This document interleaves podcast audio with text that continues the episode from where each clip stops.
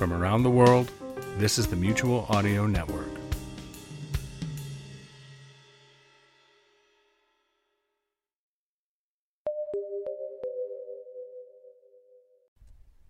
The following audio drama is rated PG for parental guidance.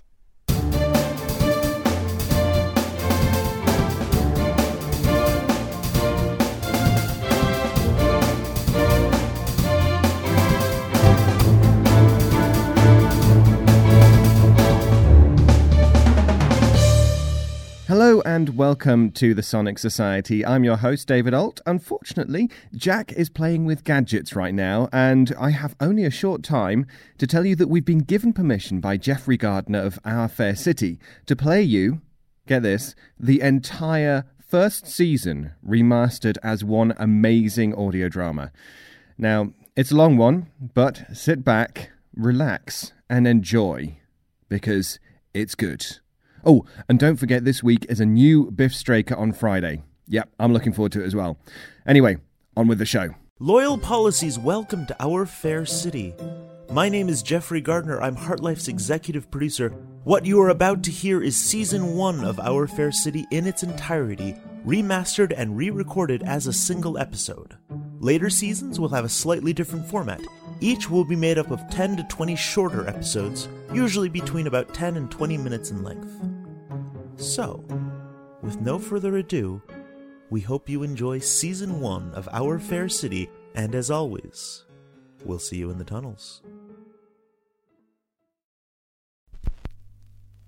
Tonight's special broadcast is brought to you by the company you depend upon for all of your greatest needs HartLife. These stories are true dramatizations from our fair city's glorious history. So listen and remember HartLife, all the life you'll ever need. Out here in the ruins of old New England, you don't calculate your chances of survival. You have none. A bitter wind tears across the tundra, friendless and spiteful, until it breaks against the side of a monolithic structure. The HartLife Tower is the only building for miles, erupting out of the snow and stretching impossibly high towards the iron gray underbellies of the dark clouds overhead. To Nathan Rourke, lying at the base of the mighty structure, the wind whispers death. He lies face down in the snow, clutching a tattered book. Blood from his leg has melted into the snow, carving a deep red ravine. He is alone, but not for long. A nearby hatch swings open and a figure emerges. His long coat, heavy boots, and thick scarf trailing behind him in the wind mark him as a worker on the lightning rigs. One of those bold or foolish enough to brave the stormy skies above this frozen valley to gather lightning for the city. His name is Jack Shobuksa. Nice of you to come. Can I get you something? Some snow, perhaps? Or maybe you'd care for some of my blood. Nice. Now shut up and get your ass inside. Nathan is too weak to move. Jack takes him by the front of his shirt and pulls him inside.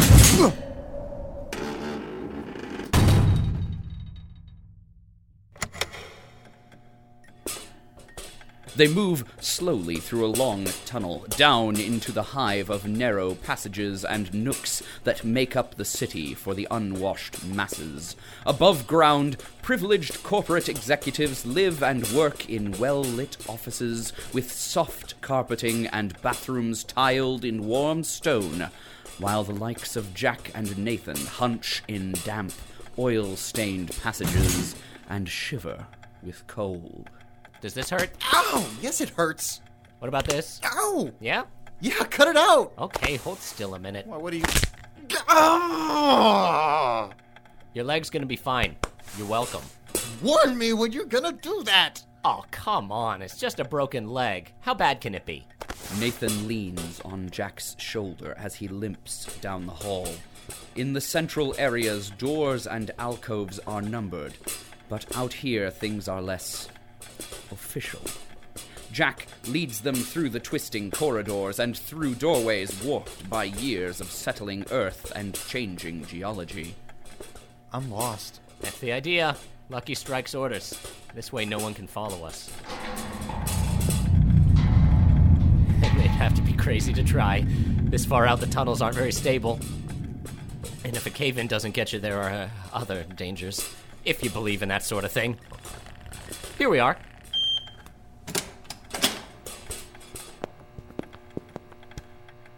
All right, shut the door, damn it. I got the creeps. Better that than the reverse, right? Right? Now let me see it. I hope this was worth it. It was worth it if we say it was worth it. I bet Lucky didn't even tell you what it is. It's a book. what kind of a book? I don't like you. It's a nursing textbook. Have you ever considered that a little medical knowledge might be of use in our line of work? Why don't you just go to a doctor? Why don't you? What are you going to put down on your workplace accident form, huh? Point. Ow! All right, I'll give you something for the pain. Let's see what I got. Hey, you hear Lucky got struck again? You believe that? No. It's true. Makes three. I swear, nothing will kill that man. Let us leave young Nathan and his dubious mentor while they are yet warm and safe, for they will not be so for long.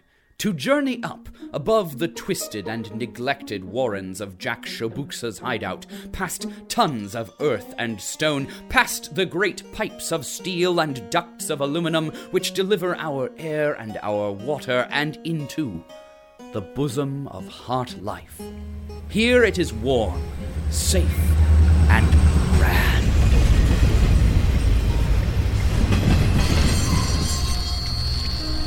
The damp and glistening streets of Level Zero lie at the heart of our fair city. Beneath the great vaulted foundation of the tower itself, the doors of a people mover train squeak open halfway. And then stop there. A titanic pair of hands emerges from the gap and force the doors open. These are the hands of a man known to all policies of our great company, known to you, dear listener, as Neil Henderson. There you go, ma'am. Thank you, son. Want some advice from an old woman? Of course. Take a bath. Neil Henderson cannot help his smell. He is a putrescible waste collector, one of the best. He's come straight from work. He takes long strides in spite of his nervousness. Other policies give him a wide berth as he heads for the gleaming elevators on the concourse level. And it's not just because of his smell. A long handled shovel glints on his back. His shoulders are broad and strong. The great man makes his way to a familiar doorway. He smiles at the beaded curtain which hangs there. Inside, there is a common room where some of HartLife's own relations technicians wait to provide that essential service which, like all good things, comes to us from HeartLife itself human contact. Allison, Allison, you won't believe what happened. This is the big one. It's going to change everything for us. Neil, I'm sorry. I'm working. I, I won't be long. It can't wait. It's too good. Hey, pal. You just carry on there, friend. What? Neil. What? I, I really don't mind. It's good news. I'm not going back to the fields. Why don't you step down the hall? Somebody else will be with you shortly. Me?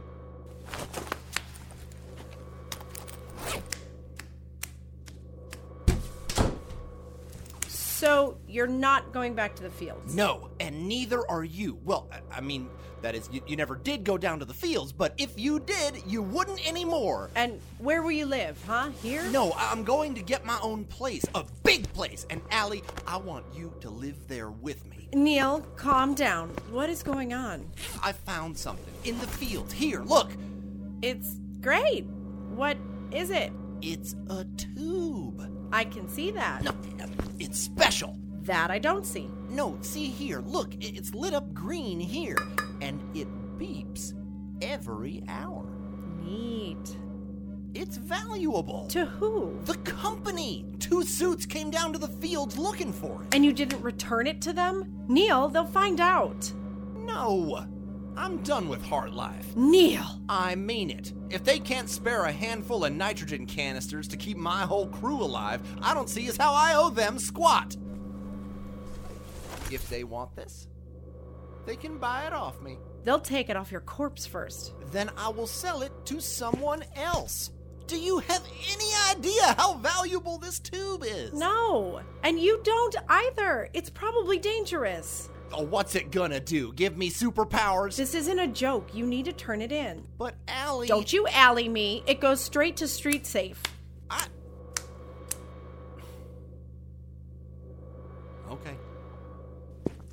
I just thought that this would be my chance to carve out a little something to call my own. Not spend the rest of my life shoveling dookie for the company. It's silly. I thought I could make you proud of me. Tell me. What? Tell me you're going to do it. I am? I, I, I, I am. I'm gonna sell this, this what's it, and I am going to make a life for myself. And? And we're gonna share that life together, and you are going to be proud of me. You're damn right. I'm gonna walk right out of here and find someone to sell this thing to. You don't have a buyer lined up? I figured I'd just ask around. Uh, Eh, hey, I've got this contraband thing. Do you want to buy it? Yeah, did you hear me practicing my line? you need my help.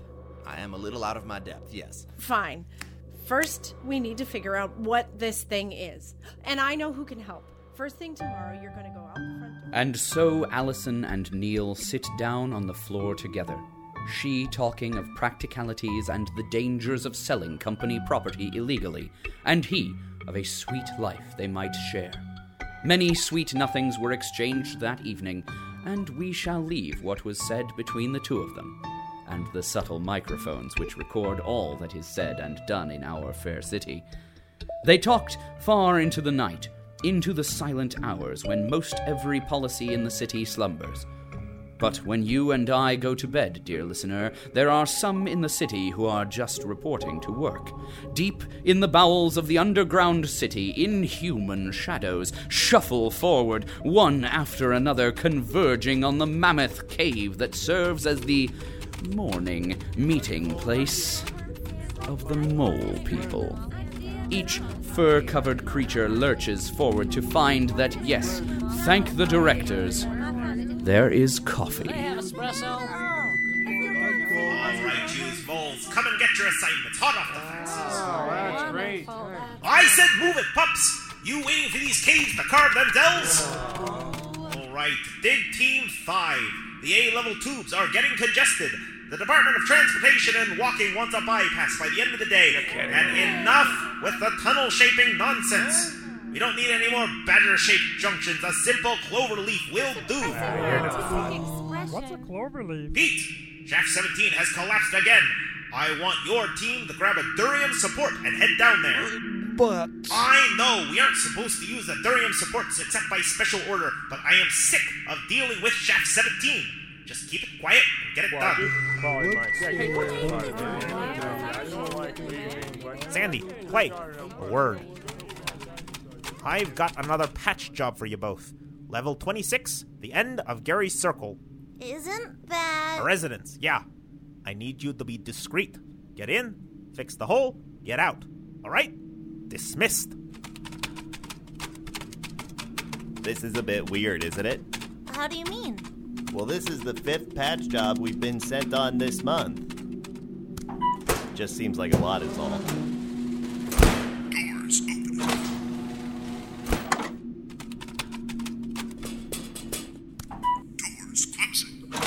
It you haven't heard Heard what? what the others are saying about the holes. No. What? Ant people. Ant people? Yeah, And you believe that? that's what old Silty said. Old Silty believes in a promised land of earthworms and huddy. Pete believes him. You talked to Pete about this? Well, it came up during dinner. Dinner as in just dinner? Or dinner is in like, uh, date. Why does it matter? It doesn't. Level 26. Doors opening. Doors closing. So, what does Pete have to say? Just that strange things have been going on down in the expansion tunnels. Noises from the other side of rock walls. Scraping. Digging. Chittering. And then there's Shaft 17. What about it? It keeps collapsing for no reason. Supports are new, structure sound, but we can't keep it open for more than a few weeks at a time. All this from a tunnel we didn't dig. We find caves all the time. Caves that conveniently go straight down to underground heat sources. Caves that line up perfectly with a number of other existing structures we also use. Caves usually connect, hence the plural caves. What about the antenna Silty found? You mean the rock? It looks like an antenna. It also looks like a rock. okay, fine. Maybe you're right. Maybe there's a chance that deep in some forgotten part of the earth, there might be ant people. Led by Hotfoot and his army of dirt serpents and abominable magmen. no, no, I'm sorry. I, I can't. It's ridiculous. They don't exist. There's no such thing as ant people. Mole people. Hello? Danny, look out! Ah!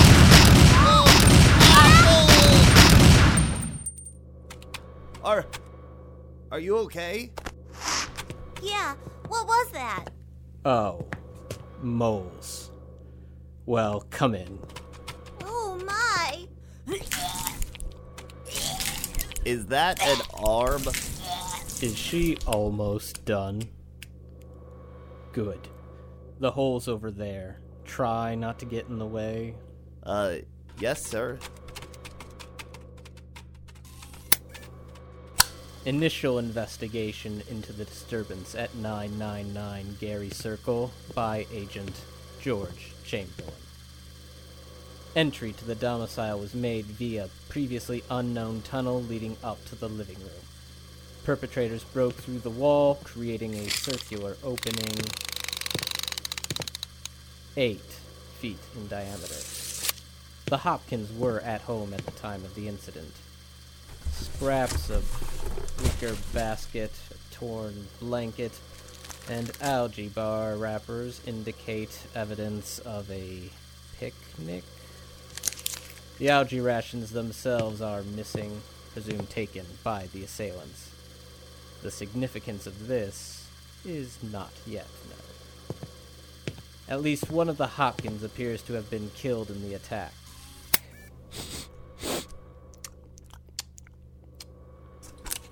Estrogen levels in the blood at the scene suggest the wife. Remains consist of one arm discarded behind the ottoman, the rest again taken by the assailants.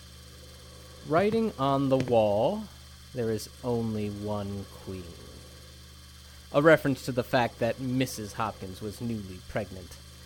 Note the Hopkins did not receive reproductive permission. Investigator recommends a posthumous fine. Everything made of glass has been shattered. Every mirror, every window, anything that reflects or magnifies. The significance of this is not yet known. Perpetrators exited back out their tunnel, taking the Hopkins with them. Scratch marks and remains of fingernails imply that Mr. Hopkins was still alive when they took him away. The significance of this. Uh, Mr. Uh, sir. I found this in the hole. It's a rock. It kind of looks like an- It also looks like a rock. Then why are you keeping it?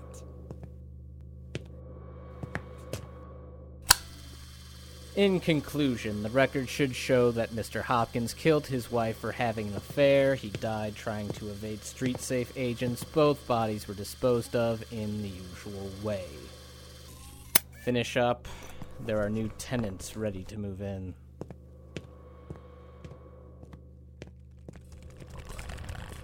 What was that?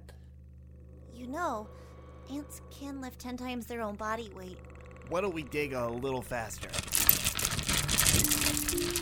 Remember, dear listener, do not feed the moles. As Sandy and Clay complete their night's work, Nathan Rourke makes his way through the city to his home. He creeps carefully, quietly through the small apartment he shares with his mother. I heard that. Sorry, Mom. Just go to bed. We'll talk about it in the morning. And so he does. When he finally wakes hours later, he keeps his eyes shut, not ready yet to face his mother's ire. Good afternoon, sleepyhead. I know you're up, your eyes moved. I was starting to think you'd become nocturnal and I'd given birth to a mole man. I saved a breakfast pill for you. They had blueberry muffin flavor this time. Hmm.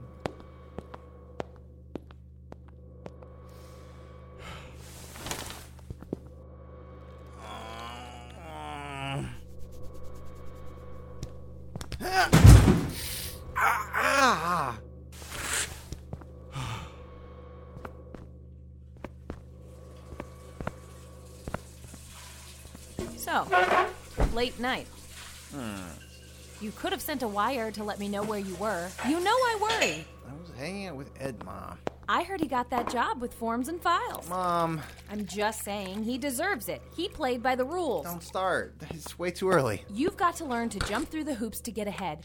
If you don't find a job soon, they'll send you to the putrescible waste fields for the rest of your life. It's not a job, it's a punishment. You've got to do something with your life. I passed every exam. Not every exam. The identity variance test is unfair. Who said life was fair? You always make things so hard on yourself. I'm headed out. Where? Out. I don't think so. You're not going anywhere unless you're bringing your employment card with you. You are weeks overdue. If you don't find an assignment, then they'll find one for you. I have it. You think I'm stupid. No, Mom. You think I'm just your stupid mother with her stupid corporate job. But I wasn't always just a security guard. I don't like the kind of people you hang around with. I know what I'm doing. You have no idea what you're doing. You're walking with a limp. Did you think I wouldn't notice?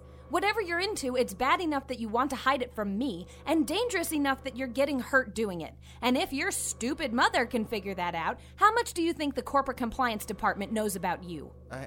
I'm. You're mad at the company, and you want to change the world. I get it, I do. I felt that way when I was your age. And your father felt that way. If he were here, he'd tell you it's not worth it.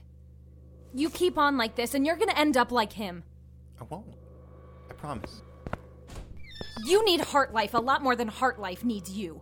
Life will be a whole lot easier if you just accept that and play by their rules. I'll be careful. You'll be dead. And so, sullen and sleep deprived as teenagers have been throughout history, Nathan walks to that public service so essential to the policies of HartLife, his local people mover station, as the train glides gracefully into the station. Despite the early hour and his promise to his mother, his destination is a drinking establishment called Al's Bar, where he intends to meet his dubious friends for untold mischief. But any trouble they might have stirred up pales in comparison to what happened instead. Little does Nathan know that the same train he is boarding carries another passenger familiar to you, faithful listener. Mighty Neil Henderson, his shovel in hand, his mysterious contraband cylinder secreted in his waders. Are you one of the fellas I'm supposed to meet? What? No. Oh, what smells. Still, I washed and everything. Your boots, they're. You're a PWC, aren't you? Not anymore. Retired. Recently. I am just minding my own business, and I suggest you do the same unless you want a face full of Betsy. Are you propositioning me? This is Betsy. Sir, that's a shovel. I know that, so mind your own before Betsy takes a bite out of your face. No offense, man. Jeez.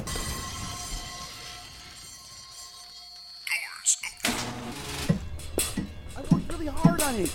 It works too, see? You gotta let me hang out with you guys. Take it up with the dean, Andrew. Admissions are his department. But he makes me retake the entrance exam every time. Academic merit is important to our venerable institution. The entrance exam is drinking a pint of lubricant without vomiting. Well, my boy, you failed each time, I'm afraid. It's poison! How did you finish it? Me? Oh, don't look at me. My entrance exam was true or false. Excuse me, boring science people. Ugh. A lay person. Now, now, we need their patronage, Professor. It's not all about pure research, you know. Running an organization like ours is a business, too. Very well. Sheriff, see what the oath wants. Right, sir. Welcome, my friend, to our weekly science fair. Our specials of the day are francium and potassium, and our seasonal offering is a fine lycopodium powder. We're out of magnesium and insulated copper wire. May I take your order? Potassium? Hell yeah! I'm not with them, and I am not here to shop. I'm looking for an appraisal, maybe to sell. Above my pay grade. Talk to the dean. Well, Dean, I... Ah, Dean. Right. Well, the Dean, let me show you what I got. Whoa, I'm not that kind of doctor, you know. What? No, I just want to show you this thing. A turd? A tube. He looks like a turd. It also looks like a tube, okay? Hush, both of you. Hmm. Professor? Right. Cylindrical. 20 centimeters in length. High carbon steel pressure clamps. This is a class 5 containment tube.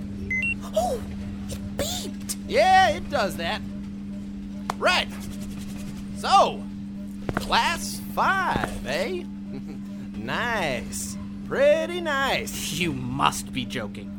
Class 5 tubes are reserved for the deadliest infectious diseases. We should all have hazmat suits on. No way to know for sure without opening it up, which I could try. No, we don't want to be anywhere near this when it cracks open. There could be rat flu in there. But I'm so curious. No. Sigh! We are unable to assist you at this time. But, uh. Oh! And we'll be relocating our science fair immediately. Thank you again for shopping at the science fair. We wish you the best fortune in lab safety and hope you come again. Not now, Jareth. We're leaving. Hey, wait, you, you guys! I want to do science with you! Scram, kid. Oh, man. I know what's inside. Yeah, and I smell like hot cocoa on a cold morning. I've seen it before. I know where it came from. Uh, uh, it beeps on the hour, every hour. You might have guessed that. But I didn't. Uh, two days ago, I was on level 10 in a sealed corporate lab, stealing something unrelated, and I saw that containment tube on a desk. So what's inside? Well, the scientist who had it is a biologist. I think she was doing research into genetic engineering. The tube contains a sample of some very advanced, very expensive, genetically engineered t- tissue or seeds or whatever. I-, I don't know. I'm not a scientist. Well, then how did it end up in my putrescible waste field? I'm not sure. Uh, but I know someone who will want it back. Someone willing to pay a lot of money, I bet. Remarkably, that is exactly what I'm in need of at the moment. I think we can do business. A partnership? If you know where to find this person, why not? Ah, okay. Tomorrow night, meet me at Al's bar. I have to make a few calls. Okay, I'm in too. You're still here? Yeah, I've been here the whole time. Ah, jeez, he knows too much. No, I don't. We have to get rid of him. Well, okay. This is your stop. Sorry about this.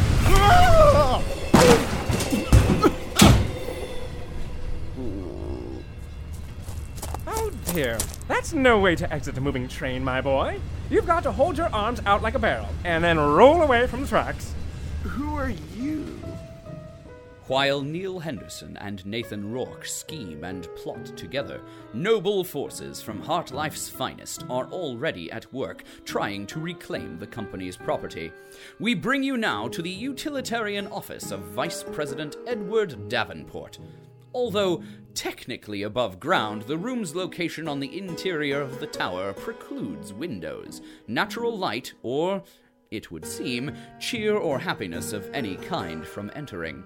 One single light swings overhead. Seated across from him is Mr. George Chamberlain, special investigator, lean and restless, perched on a metal chair. Chamberlain, George, Special Investigator, policy number 5643. Do you blink? No. Could you? You're freaking me out a little. Certainly. Ugh, I take it back. It's worse when you do. I know. We'll make this quick then. A containment tube belonging to a top secret corporate lab has been stolen. Did our brilliant scientists check the last place they left it? You're funny. No. No. The lab was tossed. Only two things were taken a basic medical textbook and a Class 5 containment tube. It didn't even trip the sensors when it was taken. Through the garbage chutes? You're close. You familiar with how putrescible waste is processed? They flushed the thing? Bingo. And we have reason to believe that a PWC named Henderson just picked the thing up and walked off with it. He hasn't reported to work. I can eliminate him and get you your containment tube by this afternoon. Should I wear a radiation suit? Henderson is not our target. Whoever flushed this thing planned to recover it, and they're far more dangerous than a schmuck who just found it. Tail Henderson in the tube until someone makes a move. Find that person and do a standard cleanup up. Oh, and uh, one other thing. You're gonna have help. I work alone. Not today, you don't. Henderson's found himself a business partner, some punk kid named Nathan Rourke.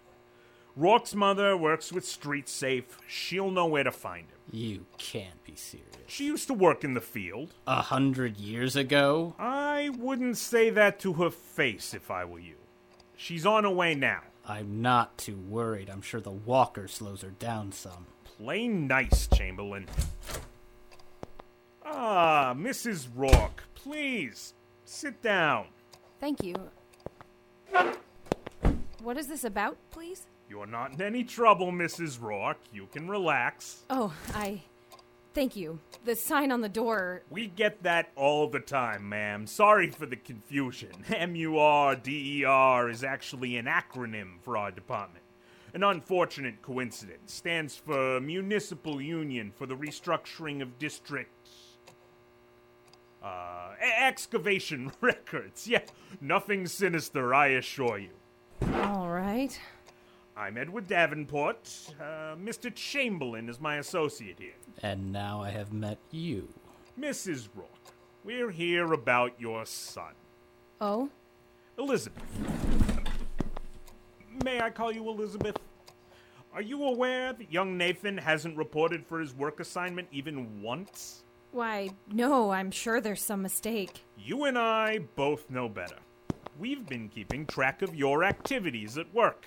You've been watching your son on the corporation's equipment and on the corporation's time. I. Which I can overlook, provided you help us. Right now, Nathan is in the company of a criminal named Henderson. They are trying to sell a piece of contraband. I can't go into too much detail, but the item they are carrying is extremely dangerous to your son. Not only is it a potential biohazard, but there are those who would kill him without a thought to get their hands on it. Why are you telling me all of this? We're having a hard time predicting your son's movements. That sounds like him. But you know his habits better than anyone. We need you to go in the field with Agent Chamberlain and find him before anything happens. You mean anything other than what you'll do to him? Elizabeth, we are doing this for your son's sake. His safety is our top priority. You and I both know better. I read the sign on the door. Mr. Chamberlain will be going out to find your son one way or another. When that happens, it will. Do you want to be there or not? We're giving you a choice. I'll go with you. But if you do anything to hurt him, I swear. Whatever. Let's go. And so the unlikely pair sets forth into the underbelly of our fair city to locate our alliterative vagabonds, Neil and Nathan. Let us descend with them away from the lofty tower and into the city below, to comfortable C deck, to the famous watering hole known as Al's Bar. Everyone knows Al's Bar is the only place to keep your business your business, and attracts such varied clientele that George Chamberlain and Elizabeth Rourke barely stand out. I promise, Mr. Chamberlain, this is where he'll be. He spends enough of my credits here that I should know.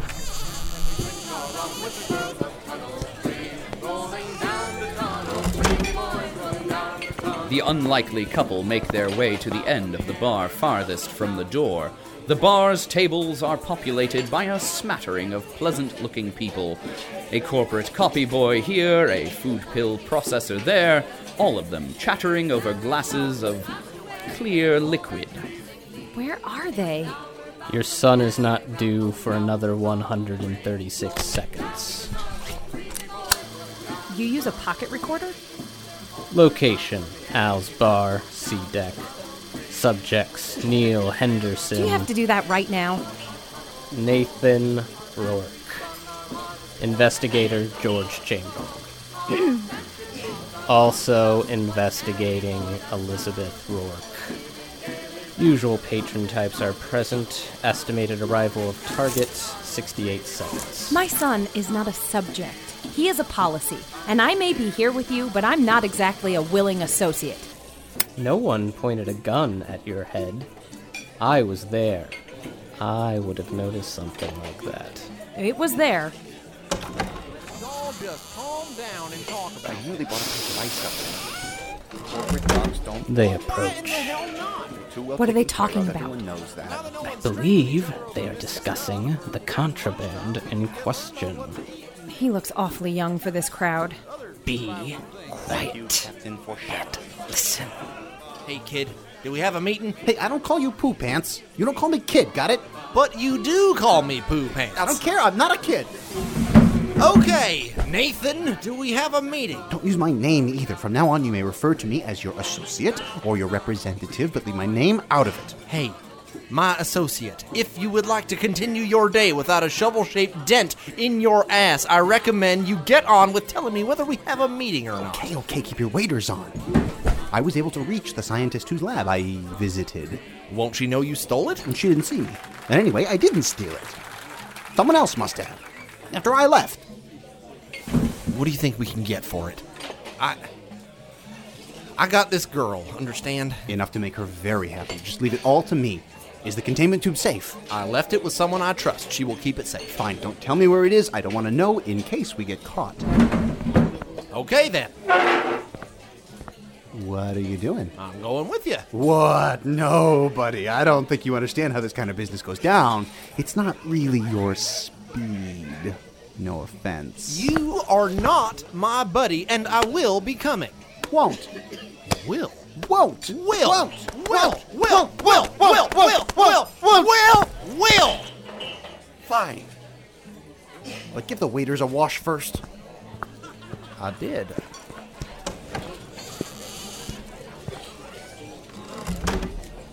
Wait five seconds, then exit casually with me. I've tailed a suspect before. I know how it's done. We're not tailing them. We're going to pay a visit to the relations technicians. What? They don't have the item in question. I know where they've hidden it. Neil Henderson has a known associate. And so the pair of sleuths depart in pursuit of their quarry. But let us linger a moment longer at Al's, not for the ambiance, dear listener, nor the fine refreshments which HartLife serves there, but for the conversation.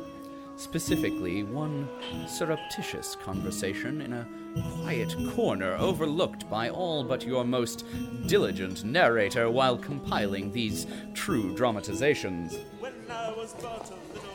Hi, Hi. I'm Andrew. Nice to meet you. Sit down. Aw, that's sweet. I'm actually meeting someone. Yeah, that's me. Please sit. The wind is in the west. You're Dr. West? You're not what I expected. Oh, no, no, no, no, no. I work for Dr. West. First day on the job. Anyway, he told me to get the thing before I give you the money. You're carrying the money with you? Why? Uh, no reason. I'm just really surprised you've survived this long. Me too. I've got the thing here. Huh? What? I saw a containment tube just like this a few days ago. They're pretty rare, I think. Uh, say, hey, maybe it's the same one. Did you get this off a kid in a PWC? No, I don't know anyone like that. Are you sure? You'd remember this guy. I mean, he talked funny, smelled terrible, and he kept talking about a girl named Betsy. I, I, I think it's his shovel. I said I don't know him, all right? Oh, okay then. this bag has all the money in it. Shh. Sorry, it, it's all there. Do you want to count it? Idiot! I'm trying to keep a low profile here, so shut up. Slide me the bag under the table and don't talk loudly about the significant sum of illegal black market currency you're carrying. Sorry. Don't have to call me an idiot. Just try not to get us killed, okay? Now, what about the other part of my compensation? Uh, slight problem there. What do you mean? Well, you're all set. You'll be automatically erased from all corporate records at the end of the show. But? The other person, Neil, he's been tagged as a person of interest in the database. We can't erase him. That was the deal, Pipsqueak. I know, but it's uh, not my fault. Then whose fault is it? His, I guess. I don't know. People are staring. You may have a point. Told him to keep a low profile. Ugh! He can't do anything right. what will you do? I'll go without him. The deal is still on. You won't have a residence assignment or a food allotment or anything. Let me worry about that. If I told you my plans, I wouldn't really be disappearing, would I? Guess that makes sense. Anyway, are we done here? Yep. Dr. West said I should wish you luck in your new life. Dear listener, you have heard it for yourself. With a furtive handoff and a single glance over her shoulder, Allison has sold the precious containment tube, betraying the trust of her erstwhile odoriferous paramour, as well as the company that provided for her throughout her life, in one swoop. Why she did it is beyond the speculation of your humble narrator. But regardless, her sale of the lost containment tube remains a secret to Neil and Nathan as we rejoin them on H deck at the rough hewn end of an unfinished tunnel. This far from civilization, the ear strains against the silence, probing for any sound of breath or footfall that would betray another human presence, or for any sound of scraping or chittering that would accompany perhaps something inhuman. Neil and Nathan, however, have come too far to turn back now. You better not screw this up. I won't. I don't like you. Oh no. And I don't trust you. No, you're not as dumb as you smell. I know you're a smartass, and we're all very impressed, but can you set aside your little jokes for one minute? This containment tube is my ticket to a fresh start with the love of my life, and I will not blow it on your account. Relax. I've got it. Well, that's reassuring. We're almost there. Try to act natural. She was only expecting one of us. You didn't tell her I was coming? Well, I didn't know you'd be here. I don't trust you. Yeah, I got it. Just let me do the talking, okay? Fine. Fine. Exhale. What did you call me?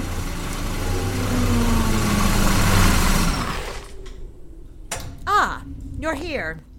I thought you'd be alone. Do you have the containment tube with you? Ha! Of course not. No, of course not. And who are you, so pungent and so brash?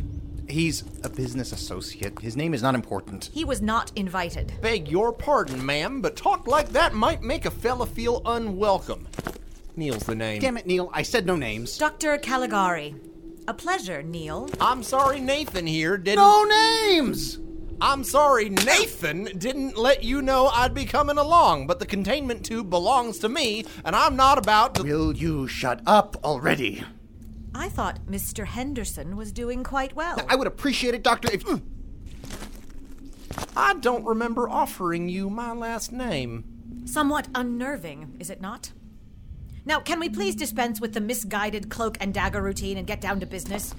You, Neil Henderson, found a containment tube in a pile of putrescible waste, and now you wish to sell the item. Do you know what is inside? No. Damn it, Neil, stop telling her stuff! She knows everything anyway. So, what's this thing worth to you? It will be difficult for me to assess the value of the item without first examining it. If it is damaged, it is worthless. Might we adjourn to its present location so that I can name an appropriate figure? I am afraid that won't be possible, Doctor. A third party has taken it to a safe location. Even I don't know where it is. But Neil knows. Yeah, Well. Ah! It's with Allison. Incidentally, since you brought Neil along, now she is technically a fourth party. Don't try to sound smart. You stay the hell away from Allison. If anything happens to her, I will kill you. Neil! What he means, Dr. Caligari, ma'am, is that we would prefer to meet another time on neutral ground. We'll bring the tube next time. It'll be fine. Do that. And I suggest you both be on your best behavior next time. What was that? You tipped her hand! She already knew everything! And you threatened her? I don't trust her! You don't trust anyone! I trust Allison! I certainly hope so. She's got our meal ticket. She'll keep it safe. She better, because Caligari knew where we'd hid it. If she can find out, maybe others can. We've got to go to her. She's not safe. Come on! Oh, oh, now, wait up! And so our heroes dash off to rescue Neil's beloved Allison. But what they don't know might kill them. For recall, dear listener, that the stoic and violence prone Agent George Chamberlain has a head start on them.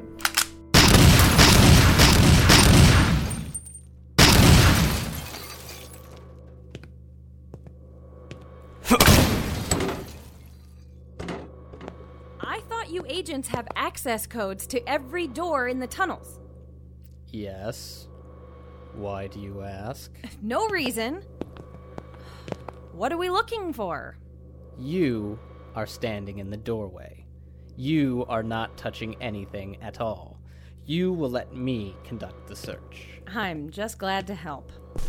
I will stand here obediently. It's not in the sofa, I will let you conduct the search. Not in the closet. I hope I will be letting you conduct cleaning up this mess, too. It's not under the bed. I will stand here annoying you until you let me help. Fine! Fine. Help me look. It's a containment tube. Yay, big. Okay.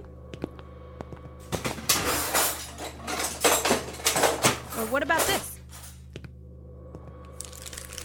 Al's nine.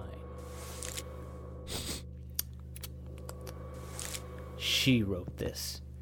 Al's nine. Damn! She has it with her. Damn, she has it with her. We were just there. We just missed her. She won't be there long. We may be able to catch her. She has too much of a head start. But if we go up into the tower, my surveillance station isn't far. We can find her at Al's and track her on the cameras.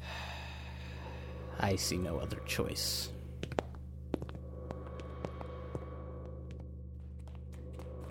Allison?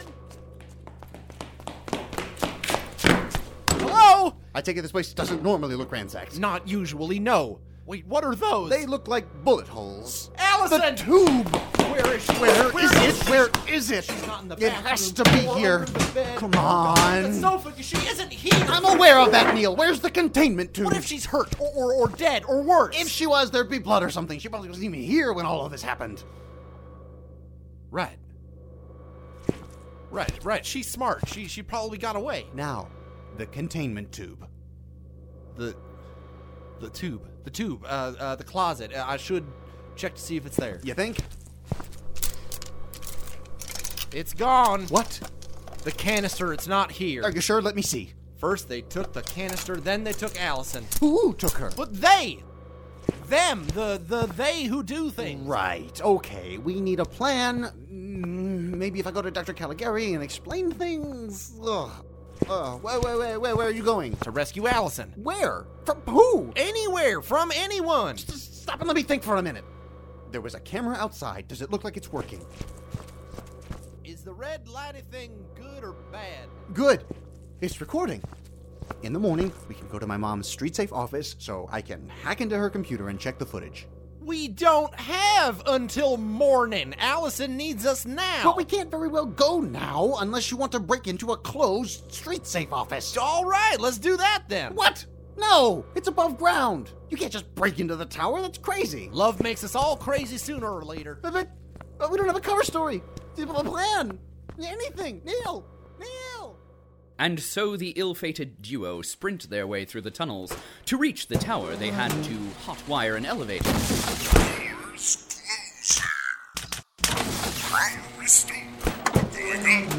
And incapacitate an innocent security guard. Sorry about this. And finally, they find themselves at the door to Elizabeth Rourke's security console.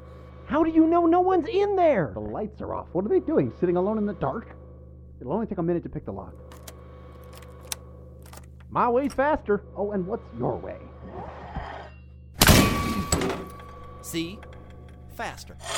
So much for quiet and subtlety. I'll get the lights. No, don't. They might tip someone off. So we just grope around in the dark? Trust me, this way is safer, more covert. Ow! What was that? Never mind. Oh, I found the desk. Okay, now let's see. Computer on, and we're in. Now let's see. Sector Alpha, hallway 12. 13. Right, uh, 13. Camera. What the? What what is it? Did you find her? The surveillance footage. It's it's been deleted. Are you sure? Maybe if you typed a little harder. It's gone. All of it. Someone wiped the entire sector. What do we do? Uh, we need to go talk to Caligari. If someone with that kind of clearance is after this thing, then. Where'd you come from? I've been here the whole time, sitting alone, in the dark. You're with Street Safe? Not quite. Is that a gun? Kid, look out!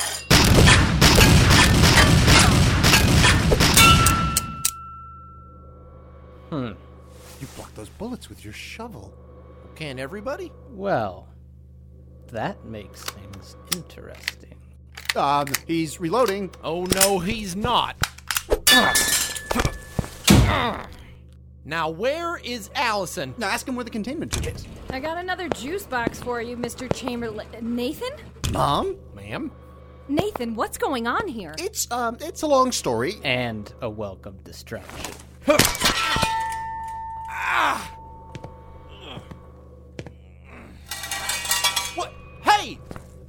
Betsy! Hmm. Go get him, Neil. I got your back. Nathan, no. I forbid you from fighting an agent of MURDER. He's with murder? Oh man, I can't wait to tell those lightning riggers about this. What was that? Nothing. Fella, you let Betsy go right now, or you and me are gonna have a serious problem. Well, we can't have that. No! Betsy! Stop! Stop! We're over 100 feet up! Hold on, girl! I'm coming for you! Neil! It's just a shovel. Nathaniel Everett Rourke, what have you been getting yourself into? You are grounded for the rest of your natural life the moment we get home. Mom, not in front of the murder agent. Right. Mr. Chamberlain, I believe you're done here. I'm afraid not, Mrs. Rourke. What? I'm going to have to take Nathan in for a few questions. Officially. Young Mr. Rourke, what do you know about our data extraction program? But. But he's safe. His associate is gone, and they don't have the containment tube anymore. It's done. It was done. However, your son mentioned someone else, someone the corporation has a great interest in. Someone who was supposed to be dead. Mom, what's he talking about? You're not taking my son. Please, Be reasonable, Mrs. Rourke. You're not taking my. Mom? Nathan. Let the record show I tried. Now, young Mr. Rourke, we are going to have a little conversation about your friend, Dr. Caligari.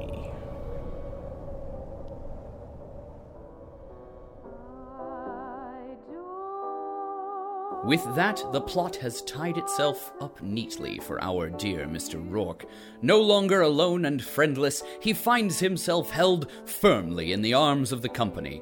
Just one policy among thousands lovingly served by the HartLife Corporation. But this is only the beginning, loyal listener. There is much left to tell as the story of our fair city continues.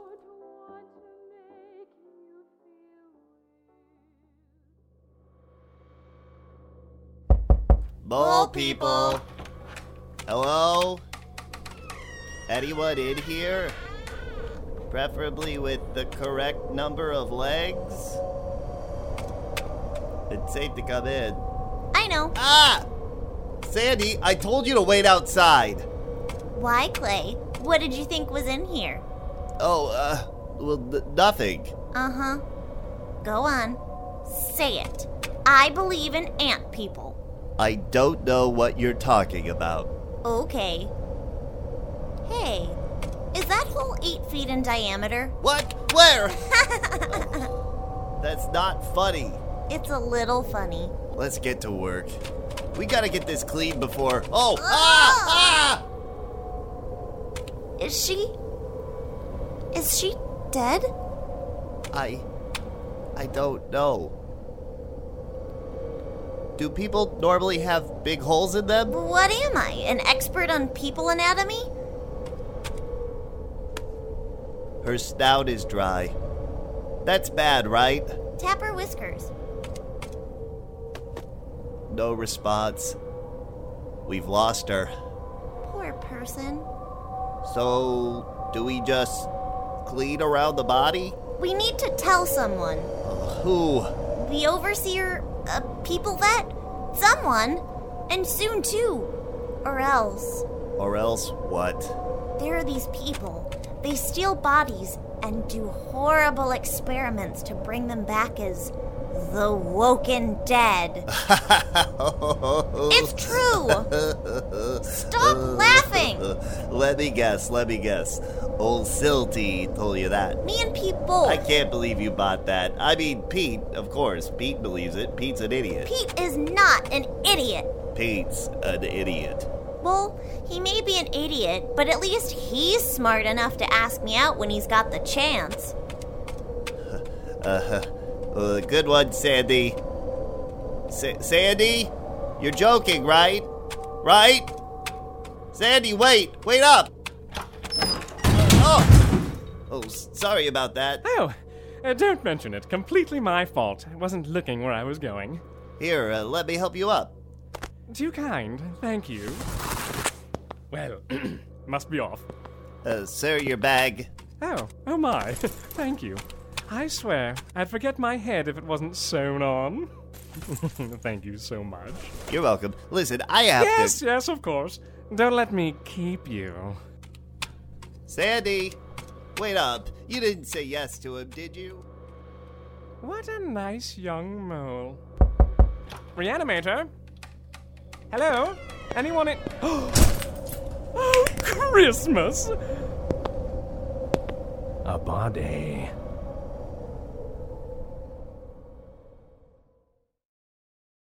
Loyal Policies, this is HartLife Company Manager Betsy Palmer. I want to take a moment and thank you for listening to Season 1 of Our Fair City. If you haven't already, the best way to hear the rest of Our Fair City is to subscribe to our podcast through iTunes, Stitcher, or your favorite podcasting service. You can also follow Our Fair City on Facebook at facebook.com slash Our Fair City Radio, on Twitter at OFC Radio, and get behind-the-scenes info and updates at facebook.com slash hartlifenfp. Thank you again, and as always, we'll see you in the tunnels. That was Our Fair City Season 1 remastered uh, by Jeffrey Gardner. So that's it for this week. See you next week, and Don't forget, Biff Straker Episode 2 on Friday. Goodbye.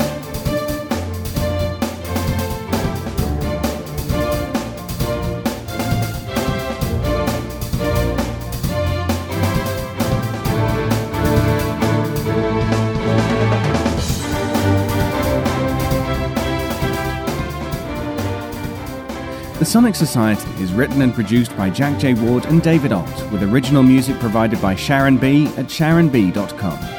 All features, interviews, and audio drama shorts are owned completely by their originators and provided to the Sonic Society through Creative Commons licensing. The Sonic Society itself originates from Halifax, Nova Scotia, Canada.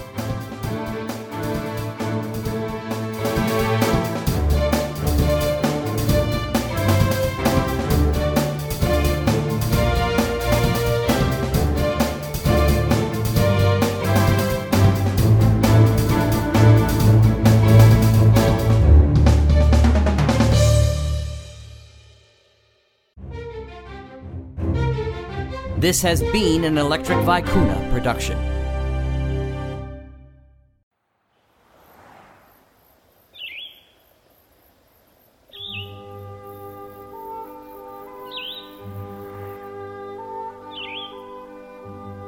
Somewhere in the lush pastures just outside the Mutual Audio Network building.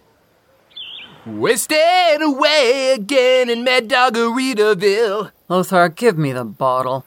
No. Now. No. Jack said we had to do this. For the AD community. Hey, Jan, we got your text. Hey, yeah, what's up? You said Brother Lothar needed us? Thanks, Jeff, Jack. Uh, yeah, Lothar. He's, well, really wasted. And he won't stop drinking. I think this one's going to take all three of us. Well, I know he likes his cocktails, but isn't this a bit early, even for him? And why is he singing about Mad Dog 2020? Jan, what's this about? Lothar overheard you talking about Mad Con 2020, and, well, he misheard. Wait.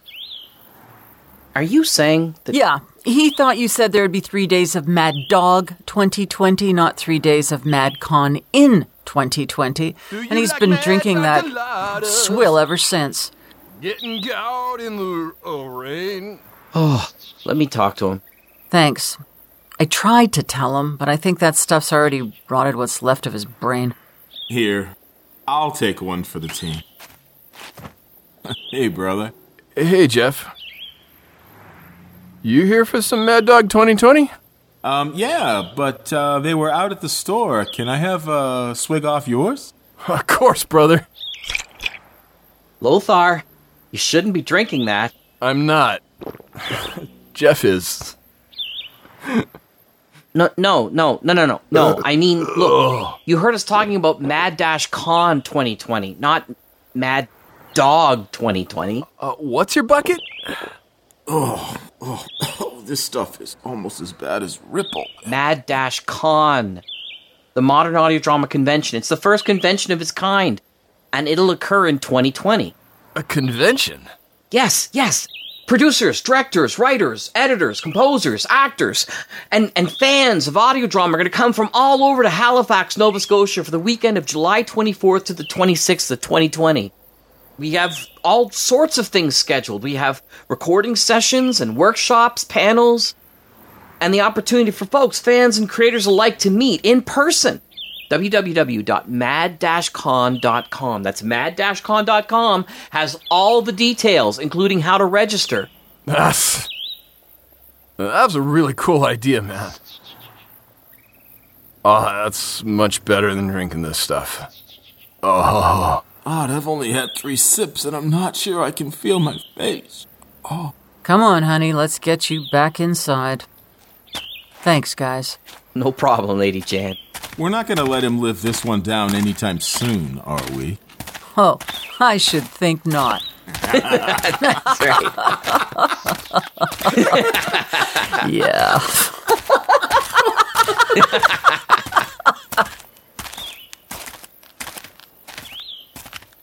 Remember to listen and drink responsibly, listeners. Mad Dash Con 2020, not to be confused with any kind of fortified wine. Oh.